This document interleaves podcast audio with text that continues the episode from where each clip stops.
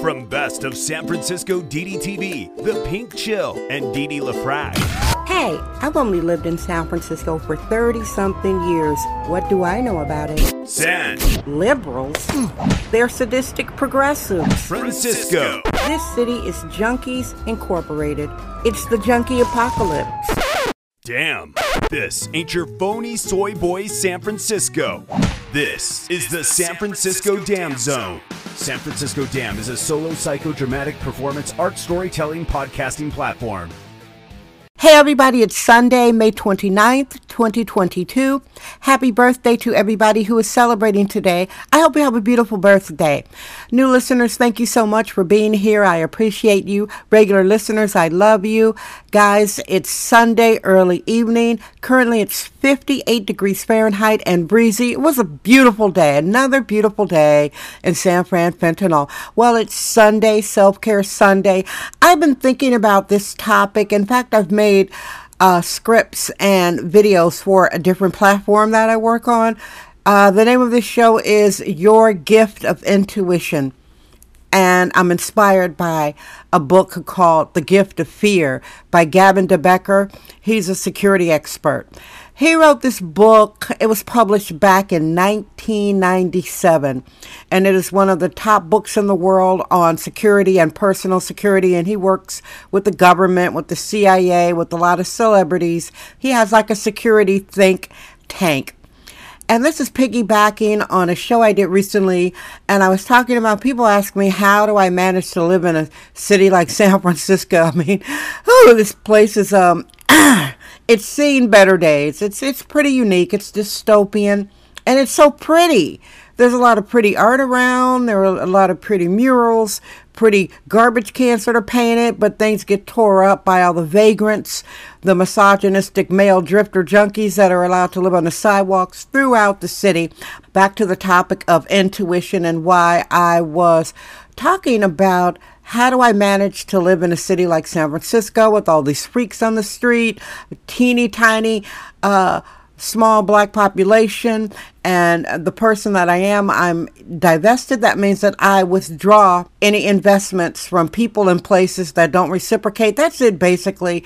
And all other American women were taught to be divested except American black women. We were taught to bend over backwards and be accommodating for everybody. And I know some of you may not believe that, but it's true. Obviously, look at the communities. The women have uh, obesity enabled themselves, and the white feminists have used black women as, as a face of obesity. There is a pretty outrageous Cosmopolitan magazine cover, and I'll get to the point. And there was this uh, this morbidly obese black woman doing a yoga pose, like she was holding one of her legs, and then they wrote, "This is healthy." And it wasn't being sarcastic. She was like 300 pounds. Anyway, the point I'm making is those kind of people are in San Francisco. How do I deal with the fake phonies, the fake feminists, the freaks on the street? It's because I listen to my intuition. Sometimes I'll say I do a gut check. It's the intuition. Intuition is knowing, but you don't know how you know. Knowing and you don't know how you know. This is Sexist Womanist Bohemian Excellence. It's the San Francisco Dam Zone with Dee LaFrac. I like sharing this information with younger black women because I'm a womanist, first of all. Well, sexist womanist, bohemian, like white and white adjacent women call themselves feminist. Well, I call myself a womanist, and it's basically the same thing, except I focus more on black women and children, which are the black community. That is how I live here in San Francisco. By listening to my intuition, I use my intuition all the time. It's one of those uh, people skills, uh, emotionally intelligent skills that everybody should have to listen to your intuition. And being a black woman in America, we are taught to ignore our women's intuition. All other women listen to their women's intuition. Black women don't ignore uh, ignore your women's intuition. Have a baby by a bum, 75% out of wedlock rate. That's not listening to feminine intuition. Uh, big up bums uh, big up misogynist rap, all these things that aren't into self preservation, which I totally ignore. as a free thinker, listening to my intuition has saved me, saved my life. I know it saved my life many times. Just as simple as last night when I was walking around talking about I, I loved San Francisco last night, I did. I am hyper vigilant when I'm walking. Not paranoid, I'm turning around.